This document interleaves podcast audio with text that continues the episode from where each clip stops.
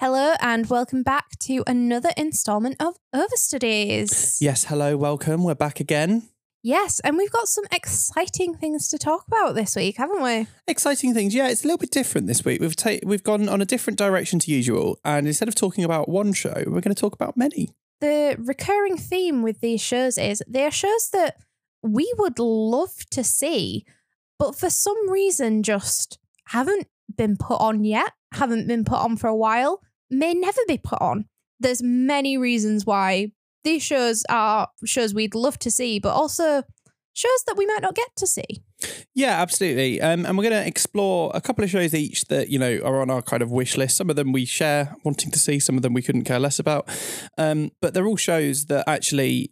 I think the West End or the regional theatres or wherever deserves um, and they're shows that at some point we would like to be able to get the chance to see if they do crop up in the future.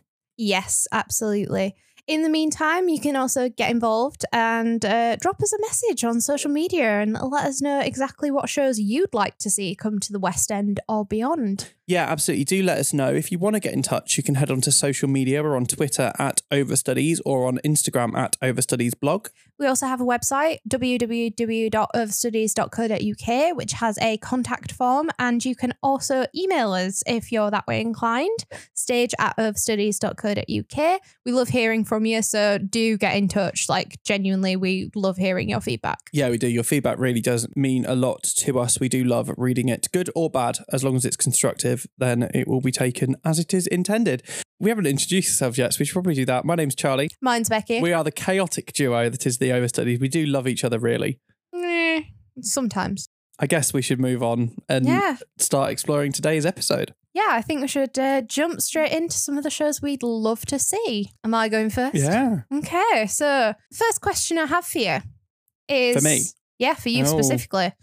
Do you want to hear about a film adaptation, a film adaptation, or a musical about post-traumatic stress and survivor's guilt? Take your pick. wow. So we're going quite deep today then. Um, I would like film adaptation number two. Okay. Wow, we're starting strong. We are going straight into Beetlejuice. Nice. Yes. So Beetlejuice, for those who are not familiar, is based on the 1988 film of the same name, which is a story of a deceased couple who try to haunt the inhabitants of their former home. And it's just quite silly, I think is the best way to describe I would love to haunt your home. Okay. Please, please don't do that because I won't put it past you to do that just to annoy me from beyond the grave. yeah. I haven't seen this film, which will be no surprise to anybody. Well, the funny thing is, I have also not seen the film because I am a scaredy cat and I jump at the smallest of things. But Winona Ryder's in it. I know. That's why. That's the hard thing is that I I'm a scaredy cat. I don't like any form of horror genres, etc. This, however, is just quite a camp horror from what I do know about it. And even though I'm not as familiar with the film text, I think that the musical has had such a great reception and is a brilliant example of an adaptation from a film to a musical. Um, I've heard nothing but great things about this show from its run on Broadway, and there's such a appetite for this show to come over to the UK that I'm actually surprised that it's not happened yet. I think it's it's one of those that's got such a demand. It genuinely shocks a lot of people that I talk to about this show. Everyone's like, I just don't understand why we haven't got it yet. Because I think it's the right blend of kind of like dry humor that UK audiences are gonna love when we get it. I think part of the challenge with Beetlejuice is that it's the genre of it is fairly niche to an extent. And we've had obviously Addams Family touring um, recently. That's been around for in the UK for about four or five years now. Um, obviously, we've also got kind of similar cult classic musicals. Let's not gloss over Heathers too much here. Is there necessarily going to be the market for that kind of show at the moment alongside all these other ones? And I think that that potentially is going to be a reason why it perhaps hasn't quite made it over just yet. That and logistically, it's a massive, massive production. Yeah. The set pieces are gigantic. You need a huge theatre and a huge theatre that has hydraulics. How many theatres in the West End are big enough and have hydraulics that currently don't have another cult 80s musical and selling out tickets year after year after year? Which shows that. we can only think of one. there have been conversations about Beetlejuice happening, and the producers of the show have pretty much already earmarked they want the Adelphi Yeah. because it's the only theatre that has the hydraulics that they need and has the space. Yeah. But Back to the Future, another fantastic show, is doing a little bit too well so that Beetlejuice can't have the space that it would need. There are probably other theatres that it could slot quite nicely into, but a lot of those other theatres are then have like decade long productions running. And I think it would be interesting to see how things would be playing out if COVID hadn't have happened. Because obviously COVID delayed the launch of Back to the Future and impacted Beetlejuice's Broadway run as well. I think if we hadn't have had that two year gap, we might be in a very different scenario now as to if Back to the Future was still as popular and that space was available or if another space had become available elsewhere. I think this is something that everybody has to remember is that the industry as a whole, particularly the West End and indeed Broadway and indeed regional theatres, are still about two years behind schedule. You know, contracts were signed, runs were agreed that just got pushed back. Some of them, yes, will have been cancelled. There will be shows that had w- would have been ready to announce, about ready to announce, like in March 2020, that will never have been announced and will have been cancelled, and we will never now get to see them come to fruition, which is a huge shame. But there are other shows out there that we know had to delay their um their runs. As we said, Back to the Future was delayed opening. Heathers, of course, the tour there that delayed um its run, and therefore it's not going to be hugely surprising that there are shows that haven't come f- through yet that might otherwise seem as obvious candidates. But that's not to say that we're not going to see them in the future. Um, you know, there is a lot of flux happening. There's a lot of West End shows that at the time of recording are coming to a close with no replacements for the venues they're in announced yet. So who knows? Like there are other theatres of a similar size to the Adelphi with the necessary kind of technical and backstage elements. So never say never, I would say. And I I also agree with what you were saying earlier in that maybe we've just got too many cult musicals at the moment. Like we we have a lot of them and they're all based on 80s films, which for me is a winner because I'm I'm happy, I'm sold, I'm in my element. But maybe we've got too many of them. And that's one of the reasons why we've not had something like Beetlejuice. Well, let's not forget, you know, the Addams Family tour had to actually close early, and part of that's going to be the economics because of COVID, etc. But equally, by all accounts, it wasn't selling out as it did on the first tour. So, is there perhaps the appetite for these big cult classics at the moment? And maybe the news of Adams Family might have pushed back Beetlejuice a little bit because if people are not liking something that's a fairly similar genre of being quite silly, but also like a little bit spooky and a little bit scary, like that doesn't necessarily bode well. Yeah, you're absolutely right. And I think because this isn't a, you know, Tony Award Best Musical winner, it was nominated, but it didn't win. Its only kind of like big accolades are its set design. Is that putting off people from kind of backing that horse because it doesn't have that big selling point that we do see with, you know, other transfers that we've seen since COVID or that were delayed by COVID. Say, for example, Frozen has those big acc- accolades, and Frozen's always going to be a hit because it's Disney. But is that, is it, you know, we compare it to something like that? Is, are we going to favor something that's a guaranteed hit or are we going to take a risk on something that doesn't have that easy sell? Equally, though, you say that Frozen didn't do that well on Broadway. Let's not forget it did. It was a casualty of the pandemic in closing early, but it was already closing. Like it closed early, not prematurely, if that makes sense. Yeah. So, because I saw Frozen on Broadway and I, I adore it. You know, I adore it. But I think this is it, is that the the industry as a whole is very fickle. I mean, this isn't of no news to anybody. But equally, what does well on Broadway isn't necessarily going to do well on on the West End and vice versa. Because let's look at Frozen, the UK version, which has had some tweaks and had some revisions and is thriving. We don't necessarily know for certain how Beetlejuice would go down on the West End based off its Broadway run, but equally, I think like I say, the Addams family and, and some of the receptions to that probably is a little bit of an indicator about what's going on. But if there's anything we know about this industry, never say never. Yeah, anything could happen. And I think that's quite exciting. Also quite scary though. You know, who who knows? Who knows? Beetlejuice definitely one we would both want to see. Sticking with the theme of cult musicals, if we may, one musical that I would like a revival of, if only so you get to see it and you can understand the sheer incredibleness of it, if that's a word, is Lazarus, which is the David Bowie musical. I like I need to see this and I think I would truly love it. And I'm so jealous that you actually did get to see this. Because I, I already know that I'm sold. Like I'm a Bowie fan. What what more am I gonna like there's no reason for me to dislike this show. No, completely. Like obviously it's jukebox musical um featuring some of the best music of David Bowie. Um, so I was lucky to see it at the King's Cross Theatre um, in its 2016 to 2017 run, so it right towards the end, so December 2016.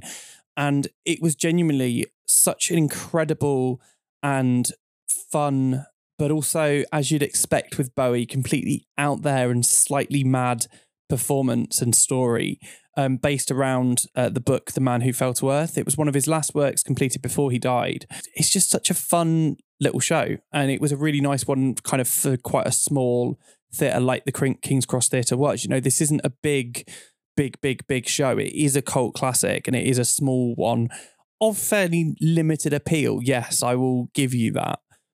But nonetheless, I think there's a home for it. I think it would do really well, especially with some kind of distance now from Bowie's death. I think it's the kind of slightly existential, but also just a little bit through the looking glass kind of tale that theatre kind of needs at the moment. It needs something that's a bit more, a little bit mainstream in terms of being such a, an iconic artist, but equally being a little bit out there in terms of subject matter. Because, it, as I say, and I cannot cannot hammer this home enough. As you would expect with Bowie, it is bonkers. I mean, we would not expect anything less. It would have to be bonkers. If it wasn't, I'd be like, what's the point in this? Yeah. I think it's interesting as well that it is a jukebox musical, but quite, by the sounds of it, quite an artsy one. Yeah. The two don't generally seem to go hand in hand. You don't usually see art and jukebox go together. But I think that's why I know I would love this because I love a arty musical that's a bit weird, but also has like banger after banger after banger. I think one of the things that helps its cause and and really helps to make it work is that obviously it's Bowie who wrote the music has also heavily involved in the musical. It's not like where somebody's gone, let's take Bowie's greatest hits and turn it into the next Mamma Mia. It's it's actually much more along the lines of something like & Juliet, which I would argue is art and jukebox personally.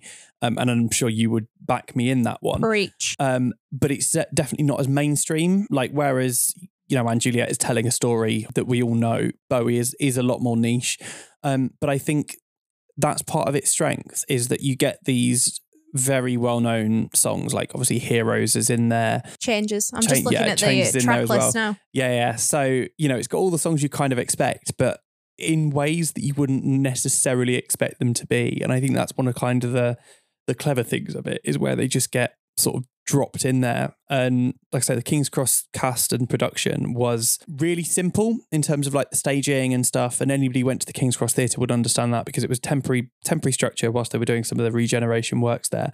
Either way, I still think it should have also been turned into a permanent theatre rather than yet another generic office block. But that's a rant for a different podcast. Like it was simple and but it let the actors and the music be the important focal point which is what you'd want again from like a Bowie musical, I think.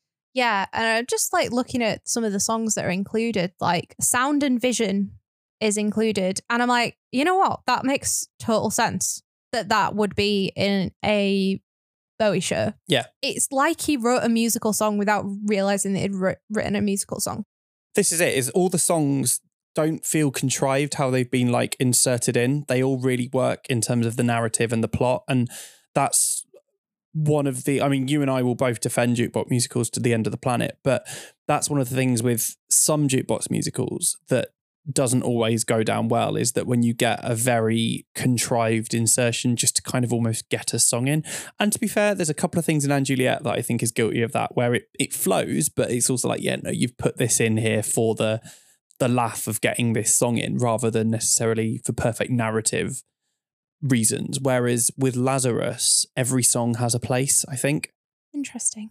That's what Uh, I'd say. I think I might actually have to go and listen to this cast recording, which is usually against. It's like my r- number one rule is not to do that, but I might have to. it's kind of the overstudied policy, isn't it? If Yeah. we're not being allowed to listen to cast albums yet, there's sometimes we have to we have to do that. And I, I do think you might have to go and listen to Lazarus. I do agree. I think. I mean, because I already know the songs, I think it's a very different scenario to if like I didn't know any at all. Exactly. And all I'm going to say as well is that when we get this revival, just saying Jordan Luke Gage. Are we just casting him in everything that comes up now? Yeah. I mean, Jamie Muscato was in the original run, so just keep the trend of people who have played JD Yeah. in this musical. Sure, why not? Makes sense. So I believe there's another show now that you want to talk about, which carries on the theme of listening to cast recordings without having seen the show. So it's one you've broken the, the golden rule for, but with good reason. Actually, both of the ones that I'm going to speak about, I've broken that rule for. But Okay. this is one that was completely new to me. In April, I think it was last year, Yeah. we had Chesney Fox Porter on the Overstudies radio show back Radio then. show as it was, yeah. wow, Ch- throwback. lovely Chesney from Tight Lads Entertainment. he told us about this show um, called Bandstand. Yeah. Which it was his little moment where he's like, oh, that's that's a you know, just like makes your brain go a bit buzzy. And we listened to the song and we're like, yeah, actually, this is like really, really good. It's um a, the ending of a song in the show called Donny Novitski. It's just a nice, really nice little moment. Um, so I listened to that song and I was like, okay, this is, you know, nice sounding. Forgot about the show for about a year. and then was like, one of my aims for 2023 is to like branch out and listen to some different musical theatre, Break the rule. breaking the overstudies rule, but like of shows that I know I'm unlikely to get to see. Yeah. Bandstand was the first on my list. But now that I've listened to the cast recording, I need it like immediately. um, so Bandstand is a American musical that is composed by uh, Richard Oberacker and has book and lyrics by Oberacker and Robert Taylor. And it basically tells the story of the aftermath of the Second World War and handles kind of like a survivor's guilt and post traumatic stress disorder. And the question of how do you return to normal when you've seen horrific and life changing things happen right in front of your eyes? How do you then return to the way things were before? yeah. this was a surprising love for me. I listened to it and got about halfway through and was like, okay, I'm kind of on board with this. Like, I get the appeal. I'm a big fan of like musicals that aren't orchestral but have a band, like a brass band Yeah, feel yeah. to them. And there's one song um called Right This Way, which comes actually, I would say it's probably would say it's probably about the halfway mark in the show. I can't work out if it's like the pre-interval number or if it's like the opening of the second act. Right. Yeah. Yeah. But it's it's slap bang halfway through. And I heard that song and I was like, no, I get this show now. Like I'm sold. Like there's something about it and the harmonies and the way it builds and just the amount of emotion you go through during that five minutes of that song. And something in my brain just lit up and I was like, right, okay, no, I get it now. I get why people like this show. And now, sadly, I need to see it. but it's very unlikely that that's going to happen. Yeah, I mean, I caved as well and listened to this after you told me to, and I, I definitely haven't fallen in love with it to the same extent that you have. But I think part of that for me is I do. I'm still trying to distance myself from it because I'm trying very hard not to picture how I'd stage it or how it could be staged. But certainly from what I've listened to, it's got a very good sound and a sound of similar to other shows that I really enjoy. You know that, as you say, that kind of band element um, is is very nice and it's something that's actually lacking quite a lot in the West End at the moment. There's not really any shows that have got that sound on at the moment. Um, but like you say, it's a very the subject matter is quite specific and it's a show that without some of the context or some of the understanding might not go down as well. But equally, the idea around adapting after a horrific event or a traumatic experience is just as relevant today as it ever has been. You know, we're coming out of a global pandemic still, which was traumatic for a lot of people. There's a lot going on in the world that is making life very difficult for a lot of people. Um, so, whilst maybe the subject matter specifically isn't relevant, actually, some of the morals and the motifs are. And in that regard, it isn't going to be that much different, I would say, to some of the other lesser shows that we've saw during 2022 that also deal with these kind of themes. Things like Lift, things like 42 Balloons, things like uh, Ordinary Days, all of which kind of look at grief and, and the aftermath of big, significant events and what people do with them. So I think, whilst it is maybe unlikely, it's not necessarily impossible. Yeah, I think because it's so heavily rooted in like the American dream in a way, like it's very American that is the only thing that I think would make it unlikely. But I don't think it's like so beyond, it's not completely impossible that it would transfer. I just think because it wasn't, it's not a big show, it's not like taken Broadway by storm by any means. I think it had, you know, quite a, um, a short run. So it was running through from 2018 to uh, 2020. Um, so you know, it wasn't a a massive run by any means, possibly unfairly cut short because of the COVID pandemic. Um, but hasn't seen anything since. It's kind of dropped off off kind of everyone's radar. And, you know, it was on a US tour, it was on Broadway, and it's kind of just disappeared because of the pandemic. And that worries me because it could come back at any minute, but also concerns me that no one's fought to kind of make sure that it returns. Yeah, I think part of that, of course, is is the fact that there is just simply so much theatre out there, and you know, mentioned it earlier on in the context of Beetlejuice. There's a lot of shows that want to come over and want to come and do things, so we can't we can't see everything. Like as great as it would be to have every show running all the time, like obviously that's completely unviable. But I think you are right. Like never say never. You know who in 2021 would have necessarily said we're going to get a revival of Anyone Can Whistle, um, for instance. Exactly. Like there are there are enough small venues out there that are creating shows, and let's be honest, if there's people out there doing podcasts about a show and giving it some hype and giving it some love all the more reason for it to come over. If these shows do get forgotten, that's when they'll never come back. If there's actually people going, we want to see this, then that's going to say to producers there's a demand for it. So if you want to see Bandstand, join the conversation. I've just seen on my notes there's a professional recording of the Broadway production that exists. So I think I might have to dig that out. Like, I'm sorry, I don't care. I'm watching it. I'll allow it. Just this once, I will allow it. Um, but yeah, that's that's Bandstand. I mean, once again, I've already cast this in my head, and once again, Jordan Luke Gage would be playing Donny Novitski. It's in my defense. In my defense, the uh, role of Donny Novitski was originated by Corey Cott, who was in Newsies. Actually, took over the role of Jack in Newsies from Jeremy Jordan, who originated the role of Clyde in Bonnie and Clyde. So there is logic behind it. These men all have the same voice. Tell me I'm wrong. We'll move on before we uh, incriminate you too much. Tell me I'm wrong though. The podcast. No, I'm just saying that logically these men all have the similar vocal styles, so that ergo it would make sense. Would it challenge Jordan Jordan Luke Gage? Would it be a role that challenged him? Well, yeah, because he'd get to get a bit quite, he'd, he'd get to get quite dark with it. Yeah, true. Like it's it's a heavy show. He has done dark though. So yeah, but he did JD. He's doing Clyde. He did Romeo. That's the darkest role of them all.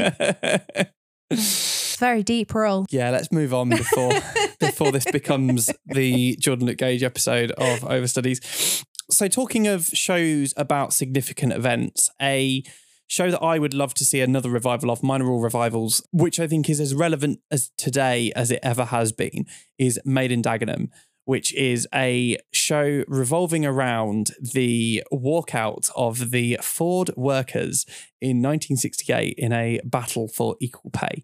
Um, and this is, of course, being said across a landscape of industrial action by just about every industry in the UK going right now. Yeah, I when I asked you the question, shows that you'd love to see again or shows you'd love to kind of appear. I don't know why I'm why I was surprised when this was the first thing that you said. The thing is, as well, it's a it's a fun show. Um, but it's a show with a, a, a serious message as well. So it's obviously based on the 2010 film of the same name, and it enjoyed a run at the Adelphi Theatre um, in 2014 through to I think 2016, 2015 is where it closed. So it only did um, about six months. Like it was actually a really short run there because it only got kind of mixed reviews, and I think part of that is down to the fact that it didn't have a particularly big development period. Um, it I wouldn't say it was rushed, but it probably could have done with an extra workshop and a little bit more kind of looking at it. And I'm also not entirely convinced, even to this day, if Gemma Arterton was the best casting choice to play the lead. Um, incredible voice, incredible singer, and has that East End bad girl vibe, but equally, it was a bit of a stunt cast rather than necessarily a cast on merit. And I think, as well, the Adelphi, as we've already said, is a big theatre. Was it the right theatre for it? I don't know but it is a incredibly important and powerful story about equal rights, equality, um, standing up against the man in in air quotes and getting what's right for you. And is tell me that has not been any more relevant right now than it has been at any time in the last 60 years at this rate.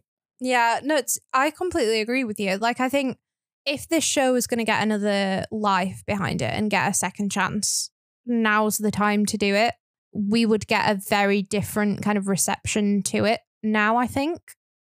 Yeah, definitely. I think, you know, in 2015, okay, things like gender pay gap and stuff were starting to become quite a big issue again. And, and some of the, the social issues involved in it were coming to the forefront. But even then, it was quite raw. And as we've discussed with other shows on, on the podcast, sometimes playing a show when it's incredibly relevant isn't always the best time to do something. Sometimes actually sitting on it for a little bit and having it a little bit more retrospective. Yes, it's a story set in the 1960s. How much more time can you give than the best part of 50 years? But actually, when the values are just emerging again, it's not always the best time. And maybe that means it's not the best time to do it either against a backdrop of mass industrial action. But equally, surely the fact that these issues are as relevant today in 2023 as they were in the 1960s, that says something. Yeah, I I agree with you. The main difference, I'd say, is that Made in Dagenham set against an incompetent Labour government, whereas now we have an incompetent Conservative government. But I won't go any further down that uh, that one. But it does actually no, I will go a little bit further down that one. One of the things I love about one of the things I love about Made in Dagenham is that the workers are really well-rounded, well-written, strong characters who you're a little bit afraid of and have got a lot of morals, a lot of um, advice. We see flaws in them. Um, you know, there are flawed characters in there. Rita's husband, Rita's the main the main kind of character that uh, Gemma Arterton played. Rita's husband is your typical man who cares more about going to the footy and going for a ride on his motorbike than his wife going on strike. Um, who doesn't know how to cook dinner or make meals or do the washing or stuff like that. Like very stereotypical with good reason. But there's still then a redemption arc that we see. He realizes that actually the best thing he can do is support his wife here and be a good male ally, to use modern kind of words to describe it. Meanwhile, we've got politicians um, who are just the most farcical and ridiculous characters you will ever see. You've got the Prime Minister of the time, Harold Wilson, who is just made out to be the most ridiculous character and just like a giant child, really, more than anything. There's a particularly good um, number about where they all go to Eastbourne uh, for the TUC's conference, and he's just there, like being a bloke with all the other trade union blokes just being completely useless and making it all like manly man club. And meanwhile, you've then got Barbara Castle, um, transport secretary at the time, actually trying to do a good job, but still a little bit of a pastiche of, of a politician. Um, there's there is the undercurrent that actually, if they wanted to fix this, they could fix it a lot more quickly than they hit when than they did. But you also then see like the US influence of Ford being like, yeah, shut it down, shut it down, shut it down. And I think it's an incredibly powerful um, social commentary that was very underappreciated. The more I learn about this show, the more I'm like desperate to see it. Watch the film, which is not a musical. Oh, where's the fun in that? Yeah, to be fair, I do need to see the film. Yeah. Like, because it's all based on a true story. Like this, this actually happened when um, we saw the the women workers at Ford Dagenham walk out, and then that spread across the country. They walked out in Liverpool as well. Like it's an incredibly important turning point that did lead to equal pay. And equally, though, it's it's remarkable to think this was only happening in the late 1960s, and arguably still isn't happening today properly.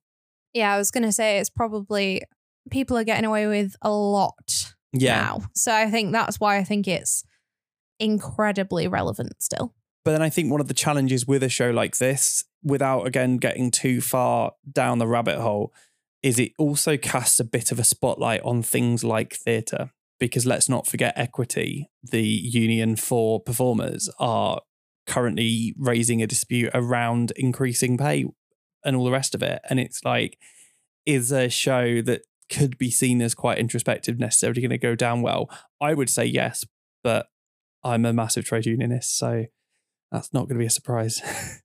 I think it could go one of two ways. it's either going to be loved or hated. yeah. Yeah. But that's me. I'm a Marmite character.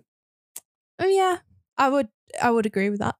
So your final pick of three shows is probably also a bit of a Marmite topic, really. I I've heard very mixed things about this show, but I am also a defender of the movie musical, well, movie to musical pipeline. I do not care for anyone's comments on if films should be adapted into musicals and if that is taken away from creativity because you are wrong and you have not felt joy in your life. Um, no, but like genuinely, this is one of those shows that I think divides even people who do like musicals that are based on films. And that is Mean Girls. I haven't seen the film. I am. I know nothing about this, so please try and do a spoiler-free. Spoiler free, I can do. Um, well, I think I can do because I, like many other millennials in their 30s, approaching 30, grew up with Mean Girls, the film. Um, so the 2004 film of the same name, written by none other than Tina Fey, has actually been adapted for the stage. For those of you who weren't aware of this, um, I actually don't know how you've avoided that news because it's been quite a big deal. From what I know about it, is pretty much exactly the same narrative as the film. We have Cady, who has moved from Africa to Chicago. Um, first time she's ever been in public school. She's always been homeschooled from, uh, you know, the rest of her life, and she gets taken in by the popular girls who are also the mean girls, who are the plastics. Is this not just the plot of Heathers? It's funny you should say that because one of the reasons we probably haven't had this show is because Heathers has stuck around for quite a while. Mean Girls was heavily inspired by the film Heathers. Heathers are the OG Mean Girls, and the narrative structure and the story and the redemption arc are very similar, just with slightly less murder. Less murder, less naked people, semi-naked people. I mean, it could go either way with Mean Girls. Like, I don't actually know. fair enough. You know, this was a film. uh, The film itself came out in 2004 and was actually quite groundbreaking in what it managed to do and the conversations that it was having. It has many, many flaws, and the film itself has not aged well in parts. The language that's used, um, kind of the way that it portrays teenage girls is not particularly good. But that's also kind of the point. And I think the older I've got, the more that I've come to understand that it is actually supposed to be quite a crit- critique of being a teenager and not like realism as such in a way. Yeah, so it it sounds like it's got things that therefore are equivalent to Heathers and overlap with Heathers. So it probably does make sense, therefore, as to why we haven't seen it yet. But oh, it, it is the same show. okay. Like essentially the same show. The narrative is very, very similar in the sense that mean girls are mean and then someone comes in and infiltra- infiltrates their group and then is like, how can I fix this? Has a very different way of approaching kind of like that. Like I said, slightly less murder, but is essentially the same story. And funnily enough, uh, lyrics by Nell Benjamin, who is the wife of Laurence O'Keefe, who is also involved with Heathers. So is there's there's a circle. It's essentially a circle here. It is Mean Mean Girls and Heathers don't overlap. They are the same thing. Exactly, isn't there some links back to Legally Blonde as well in there somewhere? Yeah, they both worked on Legally Blonde. There we so, go. and listening to the cast recording, because this is one that I was like, I'm too impatient. I know the story. Like, I just want to hear the songs. I, I broke my number one rule and was like, I'm going to listen to it. Even though I know we're probably going to get it at some point, I just was being impatient and wanted to hear it. when you already know the story and you already know you know the show, it, it it's a little bit different when it's an adaptation rather than something brand new. Um, I mean, I broke the rule with Heathers because I thought once the Haymarket run for the original Hay- Haymarket run finished, that was it. We were never going to see it again. So I was like, damn it, I didn't see it. I need to listen to it. And then lo and behold, it came back and is never going to go away. The th- and I think the thing for me with Mean Girls is I know this film like the back of my hand. Like I have seen this film probably more than any other film in my entire existence. Even more than Heathers. yeah. Wow. I I watched Mean Girls at a very young age. In hindsight, not the best idea. Heathers I managed to avoid be- until I was somewhat appropriately aged to watch it. Um, but Mean Girls, I think I saw well 2004. I'll have been about ten. Fair enough. Uh, it's not a film for 10 year olds, I'll tell you that. But because I know it so well, I don't think there's any way that I could spoil the staging in my head because I already know what it looks like on screen. Yeah. So, like, I know exactly what choices would be made to make it work on stage. But ultimately, the music is incredible and I love it's it is basically just Heathers the the music is basically the same as Heathers the same like rock pop style comes through and it does break my heart to say that we had we would have to sacrifice Heathers for Mean Girls. They would not run at the same time in this in the UK it like it just wouldn't happen. It would be oversaturation of the market by Laurence O'Keefe and people associated with him. like like it genuinely it genuinely would be too much Mean Girls vibes. We could have Heathers on tour and Mean Girls in the West End. We could because ironically I think Mean Girls would fit into the other palace quite nicely. It's the right size Just for, the same set. to be fair. Yeah, just a bit more pink and you'd be fine.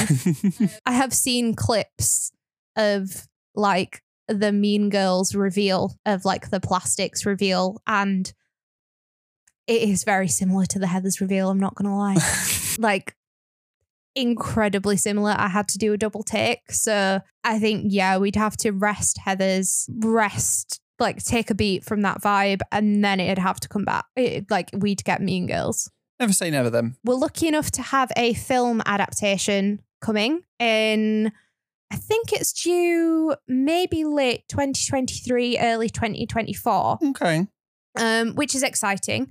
Um a lot of the Broadway cast are actually involved with that so that should also be quite good. Um you know it seems like there's going to be a lot of love and care going into the adaptation of the musical into a film. West End, however, January 2020, we were told we were going to get a West End production. We had final talks. Um, it was expected to open in spring of 2021. Obviously, pandemic happened, but in January 2021, the producer Lorne Michaels said, "We remain excited to bring this musical to the big screen, relaunch the tour, and prepare for a London production." Now, two of those things have happened. So the London production is pending. Like, I know that it's coming. It's just when we will get it. When Heathers closes, Yeah. sadly. I know it's it's going to be a hard day for annoying people like me when I have to sacrifice one for the other, but we move. Uh, over to these listeners when that day comes please do get in contact sending all of your condolences to me and me only f- as the person and prayers. yes thoughts and prayers for the person who will have to deal with this at least you lot only get to listen to her when we make you um, i have to put up with this all the time But yeah, that's Mean Girls. That's that's my final final contribution to this episode. fair enough um, so my con- final contribution i'm going to just completely derail things from one show that is basically an adaptation to of another show to another show that is an adaptation of another show. Um, i would like to have a revival and i mean this 100% deadly seriously. Like let me be absolutely clear this is a 100% serious suggestion. I want a revival of starlight express. So my first question is, isn't that basically just cats on roller skates? no no it is What- not What is the plot to Starlight Express? Please do enlighten me. So we are inside the mind of a young boy and we follow his model railway and his model trains and the races that he puts on for them Okay. as they all gather together and they all have their own individual personalities that we learn about through one song at a time and they all gather together for one mega race and then maybe if they win the race things might happen So it is cat. It is not cats what you have described to me is cats. It That is the plot of cats. If that's not the plot of cats, then what on earth is the plot of cats? Because that's what I saw when I watched the film. the plot of cats is gateway drugs Let's keep this family friendly, shall we? Says me who's just said it's like Heathers but with less murder. um, it's not cats. It's nothing like cats. I refuse to accept it. Um, so Starlight Express, we haven't seen it in like the full version since 2002, certainly in the UK. We've had some tours, we've had some variations of it, but unless you're going to go into a theatre and modify the theatre and actually do this properly, don't even bother. Because what is the point in doing a show set on roller skates a show set on roller skates when you just have a nor- normal stage. Like, what's the point when you've got what ten foot by fifteen foot to play with? Like, you can't. There's no point. Be straight into the audience. Exactly. Whereas when it was in London at the Apollo Victoria, Nice. um, which is obviously where now Wicked is, hmm they actually properly modified the show to add in like extra little runways and stuff. So above the circle, right in front of the circle, there was a runway that came round.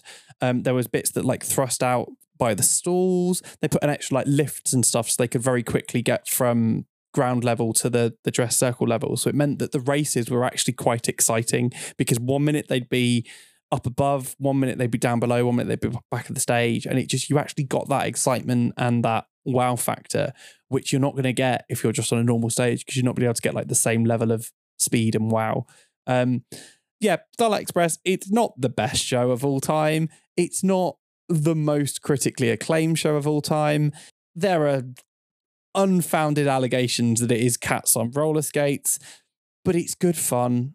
Like, it's good fun. And if you're a fan of theatre and technical theatre and direction and movement and all of the wonderful things that make musical theatre actually quite fun and quite a fun like medium starlight is up there in my opinion and yes i saw the original Like it sounds like the OG immersive experience from what you've just described. yeah Like if the race is happening around you, that's actually more immersive than some immersive theaters that we've seen. Like some immersive in air quotes Yeah, it's- yeah it, it is definitely like somewhat immersive in that you know you do feel part of the action like you the idea is you're off to go and watch like a race Yeah. and you feel like you're watching a race despite the fact you're still in a theater Mm. it's it's just good fun basically like that's all i can say about it is it's just fun and it is a show that has been updated a lot like even whilst it was running in london it got about halfway through its 20 year run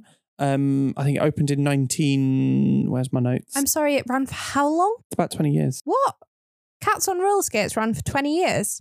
And I can't even get a Mean Girls transfer. written in 1984 um, and opened on the West End in 1984 and then closed in uh, 2002 with a brief break. So, yeah, best part of 20 years. Wow. I've shocked you. Um, You're tru- shook I am truly speechless that Cats on Roller Skates lasted for that It's long. Not cats on roller skates.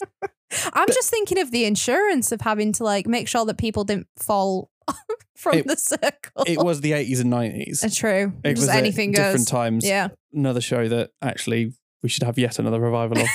um, no, but part of the thing with Starlight as well is that obviously written by Andrew Lloyd Webber, uh, which we'll move on quickly, but direction by Trevor Nunn, like really, really one of the most famous kind of musical theatre directors of that period.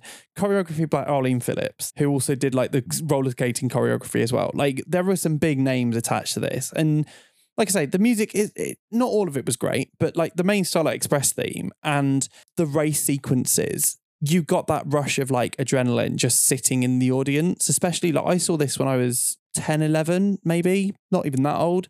So like I was young, but also like that's the age you kind of want to see it as well. Like this is a family musical with some questionable parts as any good 80s and 90s family thing has, e.g. Heathers. Um, Heathers isn't a family I was going to say that it's not a family Um, friendly show. Do not take your children to see Heathers. like it is a good production and it is good fun and you know you do come out of it kind of going that was an experience. Like you are on the edge of your seat for a lot of it. Is that because you're trying to avoid people roller skating past you or? Well no because they're, they're you're still in your seat. They're just at the front of the circle. Like if you're in like row a then like you know you've got the, the wall. There's Yeah. then like in front of that a separate like runway. Okay. so you're still like separated from them. Haven't they built a purpose built theatre for it somewhere in I want to say like it's in Hamburg? They have indeed. I don't know why I have that snippet of information in my head, but it was basically doing it found a, a pretty much a permanent home after it shut down in london. Um and well it's done a few few things. It, it did a obviously a broadway run which was not quite as long as as the other one. Um it's also done various tours around the world like to be honest a lot of uh lloyd webber's productions um but it has basically got oh it did a workshop at the other palace i've just got here in my notes again, speechless. All I can think of is like, how do you workshop something that's predominantly on roller skates in a theatre where the stairs can only be described as a slide? like they are that steep that you could just slide down them. september 2017 What? it did it did a workshop six performances at the other palace of the of the modern of the new version no roller skates they didn't do the workshop on roller skate but they did it was kind of everything else you know stripped back version with a view to then become the Bochum production which is the one in Germany that you're thinking of that has become basically a permanent home which I I've got a lot of lot of support for actually a lot of respect Especially when you have to purpose build something for like a theatre for the show. But also, if you are going to purpose build it, like that's the way to do it. Yeah. Let's be honest. Like it is a significant show when done properly, and that is the main thing. As I've already kind of said with Starlight, is that if you're not if you're not going to go all out, if you're not going to put in those runways, if you're just going to do it in a standard theatre and do a very basic set, don't bother because it you'd be better off reviving cats, and nobody needs that. Fair.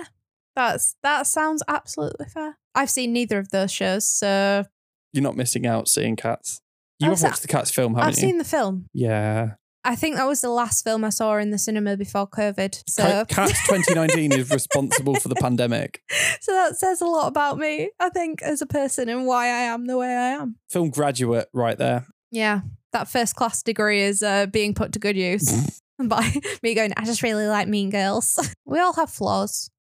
We do. Which probably means it's the end of the show. Yes, I think we've uh, powered through those surprisingly. Yeah, powered through them, but also had a nice little chat about them all. Um, three very different shows from each of us, actually. Um, creating a, a nice, well, I say three different, very, I had three very different shows. Yours were the same show. My mine were sad girl hours, creepy girl hours, and then Heather's 2.0. Let's be honest, but quite easily captured my imagination of I like big band music and film adaptations and songs with twangly guitars And the 80s. and the 80s. So you don't like Starlight Express? That's set in the 80s. I've not listened to it. I don't know. Dagenham's set in the 80s. It's not set in the eighties. I 80s. was gonna say it's- you've literally just said it's set in the 60s.